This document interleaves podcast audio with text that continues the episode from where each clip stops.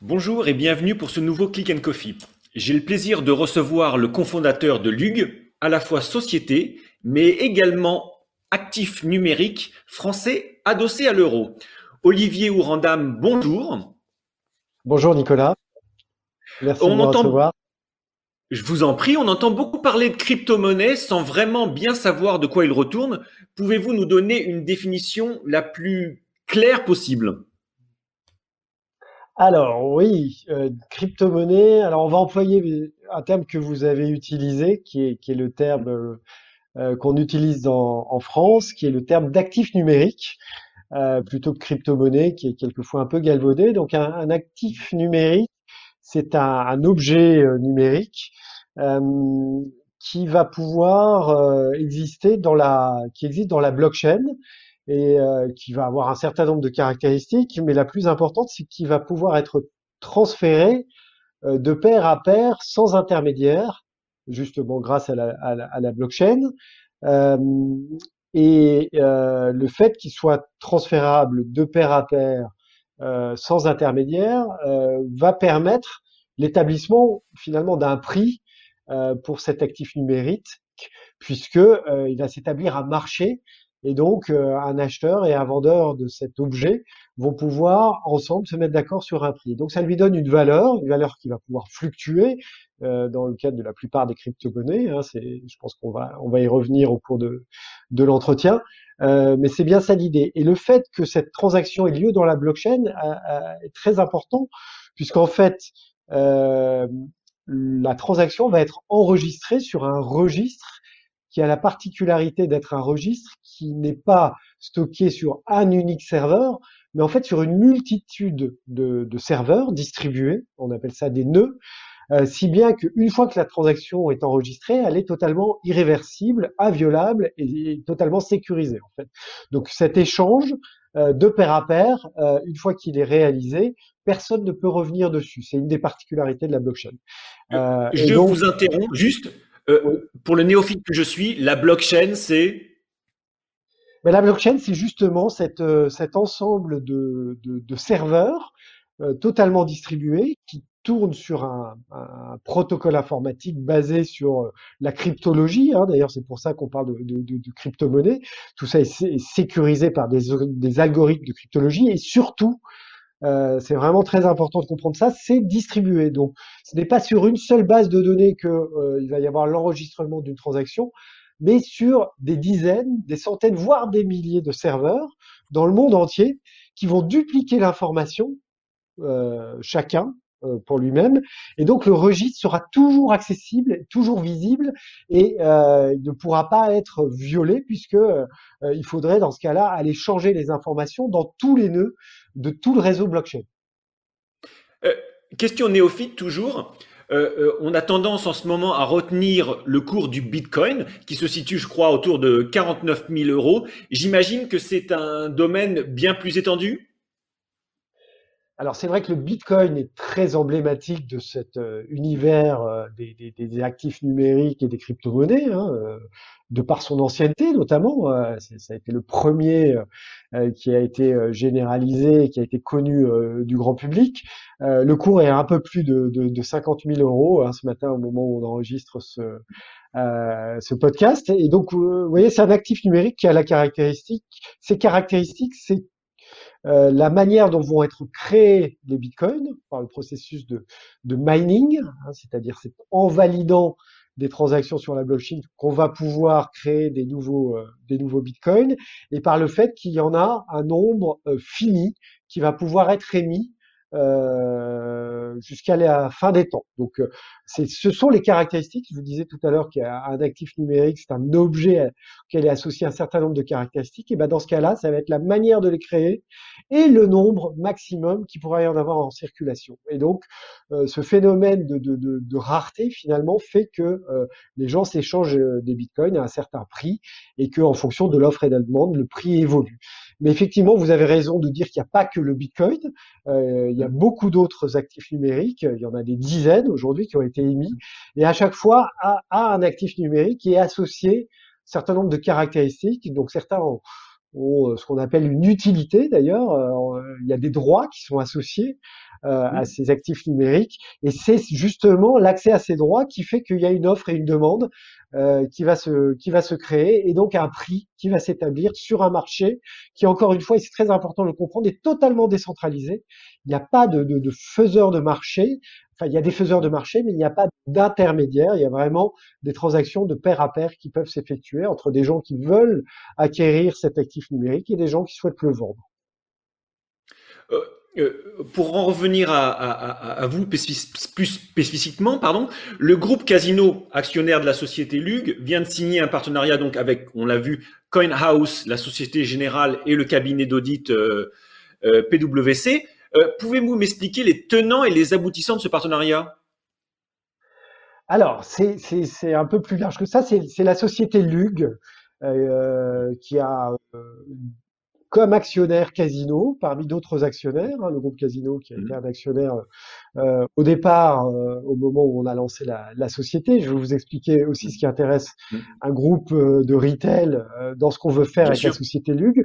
Mais c'est vraiment la société Lug qui a lancé un actif numérique euh, en partenariat avec euh, CoinHouse, euh, avec PricewaterhouseCoopers, dans un écosystème de confiance où il y a aussi la Société Générale, et je vais vous mmh. expliquer le rôle de chacun de ces, ces acteurs. Et, et donc, mmh. dans la société Lug, on a lancé un actif numérique.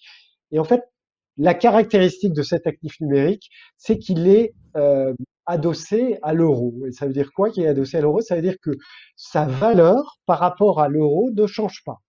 Euh, le LUG, qui est donc le nom qu'on donne à cet actif numérique, euh, a la particularité qu'un LUG vaut toujours un euro, contrairement au Bitcoin, dont on a parlé mmh. tout à l'heure et dont le cours varie, comparé à la plupart des, des, des, crypto-monnaies ou des actifs numériques qui euh, sont marqués par une forte volatilité, puisque comme je vous mmh. disais, comme il y a des échanges pair à pair, bah, suivant le jeu de l'offre et de la demande, le le cours d'un actif numérique généralement varie et varie fortement.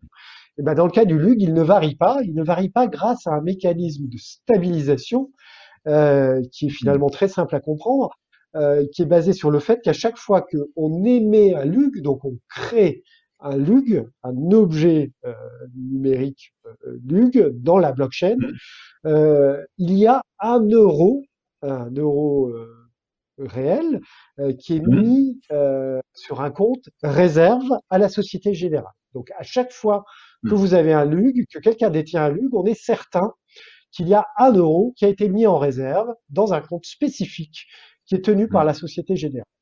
Euh, et le fait qu'il y ait cette garantie, qui est euh, euh, ces euros qui puissent être capables de couvrir chacun des LUG qui est en circulation, permet d'assurer euh, que le cours du LUG ne varie pas et est toujours égal à 1 euro. Euh, et ce mécanisme-là, on le met en œuvre euh, donc avec ce compte qu'on appelle le compte de réserve qui est tenu à la Société Générale, donc une, mmh. banque de, de, de, premier plan et, et réputée. Et, et en mmh. plus, on, on, on, le fait vérifier par un acteur indépendant, donc le cabinet PW, PwC, qui va mmh. euh, vérifier l'ensemble euh, des procédures qu'on met en œuvre pour assurer euh, bah, finalement cette, cette, couverture euh, des LUG par des euros à la Société Générale. Euh, et donc ce cabinet va vérifier les processus qu'on met en place, les technologies qu'on a mis en œuvre pour pour que ce, ça puisse se passer ainsi, et va établir tous les mois une attestation mmh. publique une attestation indépendante qui est publiée d'ailleurs sur le site de la société Lug, euh, mmh. lug.io, euh, que n'importe qui peut consulter. Et, et, dans, cette attestation, dans cette attestation, il va bien confirmer que euh, ce qu'on compte comme Lug dans la blockchain de manière indépendante mmh. euh, est, est, bien inférieur ou égal à ce qu'il y a comme euro dans le compte qui est désigné comme étant le compte de réserve à la Société Générale. Et donc l'ensemble de ces mécanismes-là permettent d'avoir un actif numérique qui est vraiment différent des autres, euh, puisque euh, il a une stabilité de son cours par rapport à l'euro. Alors, vous allez me dire à quoi ça sert hein, d'avoir une stabilité de son cours par rapport à l'euro, parce que mm. c'est c'est pas forcément évident au premier abord. Euh, donc c'est ce qu'on appelle cet objet-là, c'est ce qu'on appelle un stablecoin. C'est un nom un peu Mhm. barbare, mais et anglo-saxon, euh, parce qu'il en existe plusieurs euh, dans le dans l'univers du dollar. En fait, il y a plusieurs stablecoins dollars qui existent. Il n'en existait pas dans un des environnements de confiance comme ça sur l'euro. Et, et, et ça a un, un vé- un véritable intérêt pour les gens qui sont euh, des investisseurs dans les actifs numériques, dans les, dans les crypto-monnaies, puisque, euh, comme je vous l'ai dit tout à l'heure, les, ces actifs numériques, ils vont avoir souvent la particularité d'avoir une grande volatilité. Leur prix, Mm. leur cours vont changer euh, drastiquement euh, par rapport euh, dans une journée, hein, même quelquefois, le, le cours du Bitcoin peut évoluer de manière assez significative. Ça attire des investisseurs, investisseurs qui veulent prendre des positions pour pouvoir faire des bénéfices, acheter quand le cours est bas, revendre quand le cours est haut. Donc, c'est des investisseurs avertis, hein, généralement, euh, Mm. qui, qui, qui, qui, investissent sur ce marché des crypto-monnaies. Euh, mais aujourd'hui, ces investisseurs, quand ils veulent revendre leur position en Bitcoin ou en Ether, qui sont euh, des crypto-monnaies donc qui- Mm. dont le cours euh, varie pas mal au jour le jour, euh, ils, ils avaient le choix entre revenir dans le système bancaire, c'est-à-dire revendre leur Bitcoin euh, et obtenir euh, des euros en contrepartie, Mhm. avec généralement le besoin d'avoir un virement bancaire qui peut prendre plusieurs jours, hein, un virement Mhm. bancaire, ou alors ils revenaient sur une position en euh, euh, stablecoin dollar, donc ils revendaient leur Bitcoin contre euh, une crypto-monnaie stable en dollars, ce qui faisait qu'ils n'étaient plus exposés à la volatilité euh, du Bitcoin, mais ils restaient exposés à la volatilité euro-dollar, au, Mhm. changement du cours du dollar par Bien rapport à l'euro. Et donc, c'était une autre volatilité qui était gênante. Donc, pour revenir Mm. sur une position de refuge en euros, il faut un Oui. stablecoin euro. Et c'est l'intérêt du Mm. LUG. Donc, aujourd'hui, si je suis un investisseur en en Bitcoin et qu'à un moment, ben, j'ai plus envie d'être exposé à la volatilité parce que je pense que le cours va baisser ou parce que je vais pas avoir la possibilité de suivre le cours du Bitcoin pendant plusieurs jours parce que je pars en, vacances ou que voilà, j'ai des contraintes. Ben, au lieu de revenir sur du dollar ou de revenir dans le système bancaire avec les coûts et les délais que ça suppose, je vais pouvoir revenir sur une position qui est une position toujours d'actif numérique, donc c'est, ça se fait de manière instantanée, euh, qui est le LUC, ce stablecoin euro, et qui va me protéger totalement de la volatilité du cours des crypto-monnaies, puisque euh, j'ai cette assurance qu'il y aura une parité entre le cours du LUG et le cours de, des cryptos. Et, euh, et, et, et- c'est pour ça que euh, c'est un usage très très particulier, mais c'est pour ça qu'on l'a fait en partenariat avec, avec CoinHouse.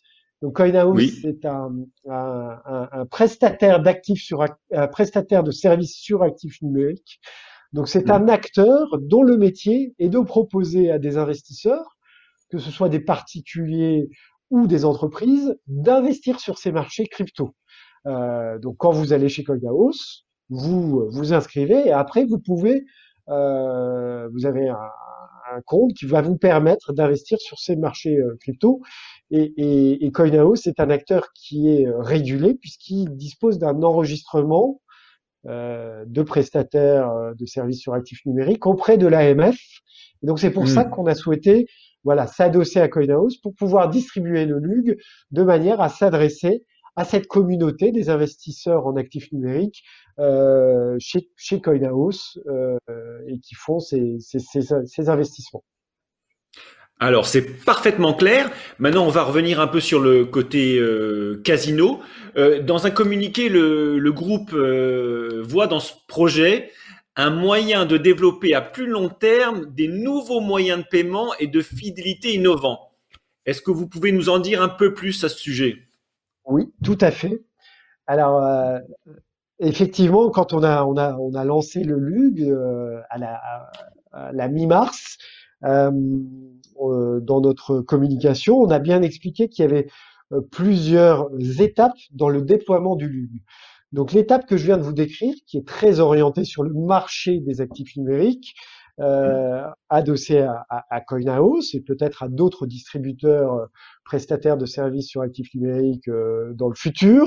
Euh, donc c'est une application du, du stablecoin, donc de l'actif numérique stable, qui est très euh, spécifique pour les investisseurs en crypto-monnaie. Euh, mais le, le fait d'avoir un, un, stablecoin peut avoir d'autres avantages. Et notamment, on, on, on imagine, et c'est euh, le projet de la société LUG à moyen terme, créer un moyen de paiement euh, qui soit euh, basé sur ce stablecoin, puisque une fois qu'on s'est extrait de la volatilité des crypto-monnaies, une fois qu'on on a un, crypto, euh, enfin un actif numérique dont on sait que la valeur est toujours de 1 euro, on peut imaginer utiliser cet actif numérique pour réaliser des paiements, comme on le fait aujourd'hui, euh, voilà, avec sa carte bancaire, euh, avec avec du cash ou avec un virement bancaire. On, pourrait tout à fait imaginer utiliser cet actif numérique pour réaliser un paiement. Et l'avantage, en fait, mmh. c'est que cet actif numérique étant un, un, objet numérique inscrit dans la blockchain, on peut lui ajouter des nouvelles caractéristiques. Et nous, l'intérêt qu'on voit euh, dans euh, le stablecoin, c'est d'ajouter notamment des caractéristiques de fidélité, de reward, une manière de pouvoir engager les clients dans une relation avec euh, le réseau sur lequel il est en train de payer. Aujourd'hui, quand vous êtes un retailer euh, et que mmh. vous proposez un, un, un, programme de fidélité, vous avez d'un côté le paiement, c'est-à-dire des mmh. utilisateurs qui vont régler leurs transactions avec un moyen de paiement, et de l'autre côté, un système informatique pour gérer la, la, fidélité. Donc vous avez une carte de fidélité euh, sur laquelle on va vous mettre des points, du cashback, etc. et qui est un système totalement disjoint. Les deux systèmes fonctionnent différemment. Oui. Et d'ailleurs, euh, si vous êtes, si vous avez une carte de fidélité euh, auprès de, de, de, de, plusieurs enseignes, de, plusieurs acteurs, vous allez avoir plusieurs programmes de fidélité qui sont totalement fait, oui. étanches mmh. les uns aux autres. Et en fait, mmh. dès lors que vous êtes capable de, d'injecter les caractéristiques, de programmer la fidélité à l'intérieur du moyen de paiement, ce que permettent les technologies, alors c'est un mot un peu barbare, de, smart contracts, qui sont les technologies sur lesquelles sont basés euh, les, euh, les tokens, les coins qui circulent sur la blockchain, vous êtes capable de faire en sorte que le moyen de paiement devienne aussi le support de la fidélité. Et donc, euh, mmh. de manière euh, native, quand vous payez avec le stablecoin, euh, ben, soit déclencher euh, les rewards auxquels vous avez droit, que ce soit du cashback, une réduction ou autre. Donc ça, c'est le premier avantage. Finalement, vous fusionnez la fidélité dans le moyen de paiement grâce à ces mmh. technologies de stablecoin. Et le deuxième avantage, c'est que comme vous êtes sur des technologies qui sont complètement décentralisées, vous pouvez organiser un écosystème où finalement le, des acteurs qui sont des acteurs différents, euh, qui euh, n'ont pas forcément euh, ne, ne, ne, se font pas forcément confiance, hein, puisqu'ils sont indépendants, ils peuvent être concurrents, peuvent finalement rendre euh, leur système de fidélité interopérable les uns avec les autres, euh, puisqu'ils mmh. se basent sur le même moyen de paiement. Et donc demain, le projet de, de, de Luxe, c'est vraiment de créer, d'organiser un consortium d'acteurs qui mettent en place des, des programmes de fidélité sur le même moyen de paiement pour que pour l'utilisateur, il y a un vrai avantage. D'abord, j'ai pas à avoir une carte de fidélité indépendante de mon moyen de paiement. Mmh. Tout est réuni dans un seul système, le système de ce stablecoin. Et deuxièmement, j'ai pas besoin d'avoir euh, autant de cartes de fidélité que j'ai de programmes et que j'ai de partenaires, enfin de d'enseignes avec lesquelles euh, j'ai une relation fidèle, puisque tout sera réuni à l'intérieur mmh. du même programme, et ce qui permet aussi de faire des accords bilatéraux entre les enseignes qui pourront dire finalement ce qui est gagné chez les uns peut être utilisé chez les autres, moyennant des règles de, euh, de parité, euh, de commissionnement qui sont mmh. entre ces acteurs, mais on va rendre les programmes de fidélité intrinsèquement interopérables entre les différents acteurs puisqu'ils seront basés sur le même système. Et donc, on va revenir à un système euh, de type, euh, ça, avait, ça avait existé à une époque, un système de, de points de fidélité commun multi-enseigne. Hein, C'était le programme Smiles, mais qui ah avait le désavantage d'être un programme qui était centralisé. Donc il fallait qu'au milieu, il y ait un acteur de confiance qui soit l'acteur qui tienne la balance de tous les points chez les différents, chez les différents partenaires du, du, du, du programme. Là, il n'y a plus besoin de ça puisqu'on est dans un environnement totalement décentralisé. Il suffit qu'il y ait des accords de pair à pair entre les, euh, les gens qui acceptent ce moyen de paiement pour qu'on puisse organiser un programme qui puisse fonctionner chez les uns et chez les autres. Donc ça, c'est vraiment, ce serait une avancée très forte. La technologie de base des stablecoins mmh. le permet. Et donc, c'est mmh. vers là qu'on veut aller. Euh, le groupe Casino croit à cette approche et c'est pour ça qu'il est un actionnaire euh, de la société Lug.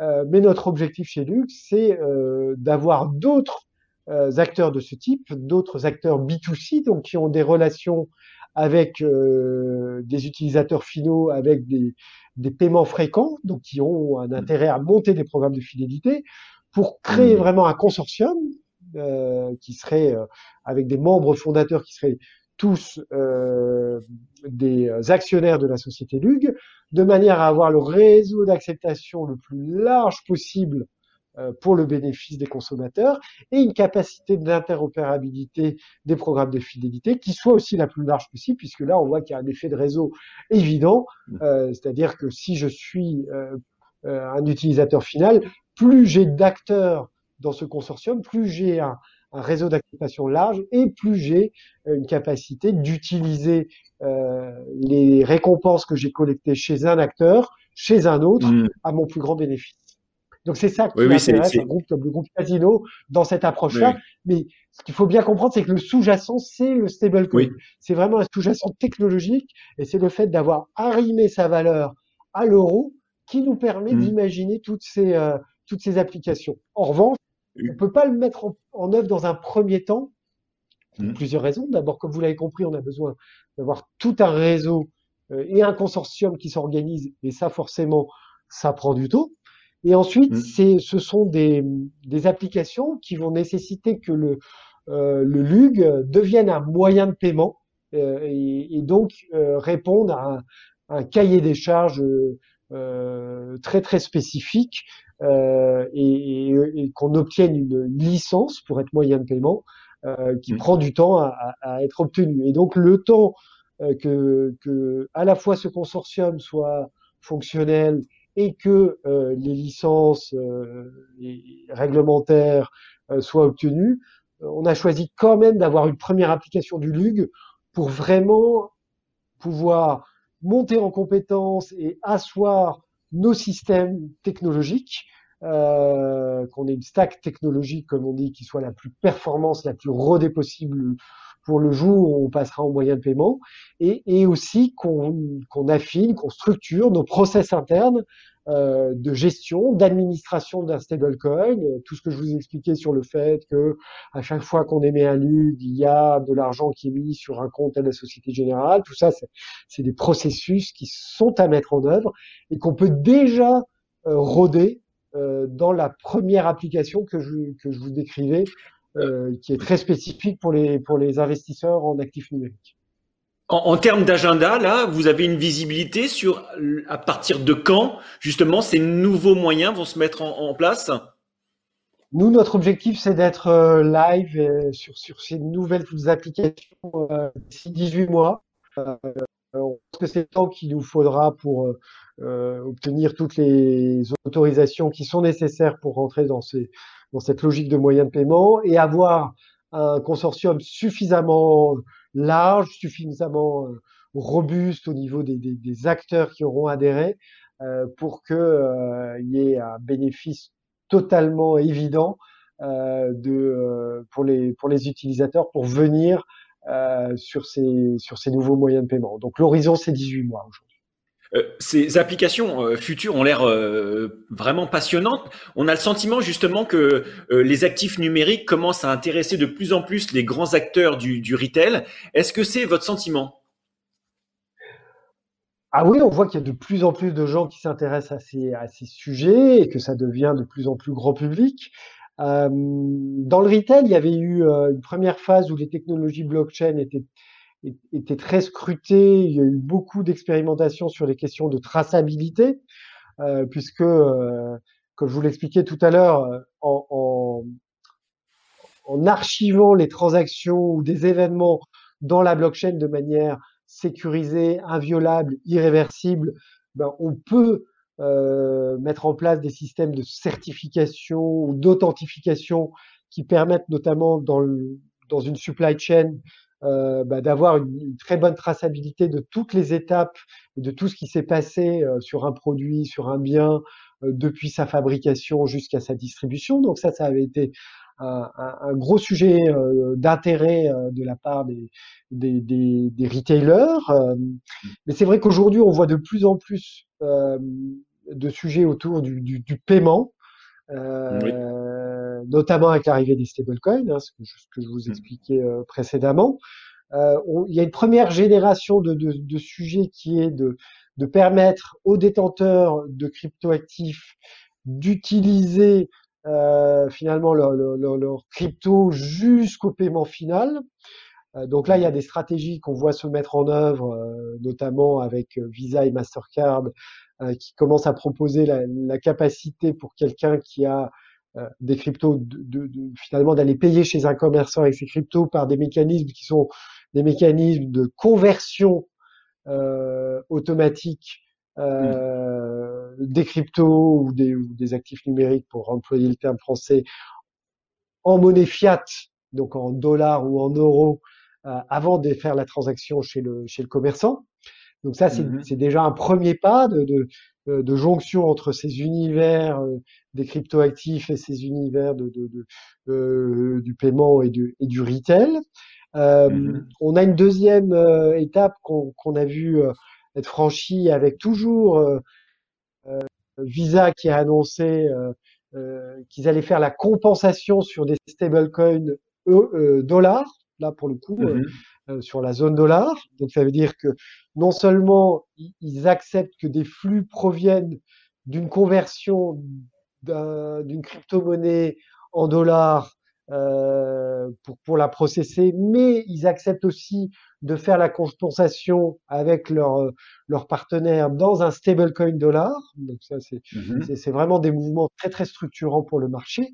Euh, mais ce que je vous disais tout à l'heure et qui nous semble être mmh. vraiment le, euh, là où il y a le plus de potentiel d'innovation, c'est quand on va commencer à utiliser euh, la capacité intrinsèque de programmer la monnaie finalement, de programmer le moyen de paiement pour lui donner euh, de nouvelles euh, caractéristiques et de nouvelles fonctionnalités. Et ça, c'est possible. C'est vraiment grâce à cette technologie des, des smart contracts. Je veux pas être trop euh, abscon, mais, mais, mais vraiment, on peut euh, donner des caractéristiques très très fines aux moyens de paiement grâce au smart contract. On peut faire ce qu'on appelle du paiement dirigé, c'est-à-dire dire mmh faire en sorte que le paiement euh, ne soit accepté que euh, dans certains réseaux et sous certaines conditions. On peut faire du mmh. paiement enrichi, euh, que je vous écrivais tout à l'heure, hein, donc un paiement où au-delà de, de, du simple transfert de valeur d'un point A à un point B, il y a un certain nombre d'autres euh, éléments qui sont déclenchés et qui sont en relation avec soit euh, le porteur, soit euh, le récipiendaire du paiement. Hein, mmh. et donc là, c'est tout ce que je vous disais sur sur la fidélité, sur la, la, loyauté. Et tout ça, ça ouvre un champ des possibles incroyable. Et évidemment, mmh. Dans le monde du retail, dans le monde du paiement plus largement, tous les acteurs B2C qui ont des paiements récurrents sont intéressés par ça. Et c'est euh, la porte ouverte à beaucoup beaucoup d'innovations. Euh, et ce qui est très intéressant, c'est que on est plutôt à la pointe en France. Euh, la France s'est dotée d'un cadre réglementaire autour des actifs numériques qui est, qui, est, très performant avec la loi Pacte. Euh, on voit qu'il y a beaucoup d'initiatives. Euh, nous, dans nos discussions avec les pouvoirs publics, on a, on a on a, on a un véritable intérêt euh, pour, pour pouvoir euh, ben, faire de la France un endroit où on va pouvoir proposer grâce à ces nouvelles technologies, des innovations qui vont être utiles et pour les commerçants et les gens qui reçoivent des paiements et pour les utilisateurs. Donc il y, a une grande vague d'innovation qui arrive, ça c'est certain. Ça a l'air prometteur. Olivier Ourandam, merci beaucoup. À bientôt pour un nouveau Click and Coffee. D'ici là, n'hésitez pas à aller piocher des infos ou revoir nos replays sur l'application MyCDRC.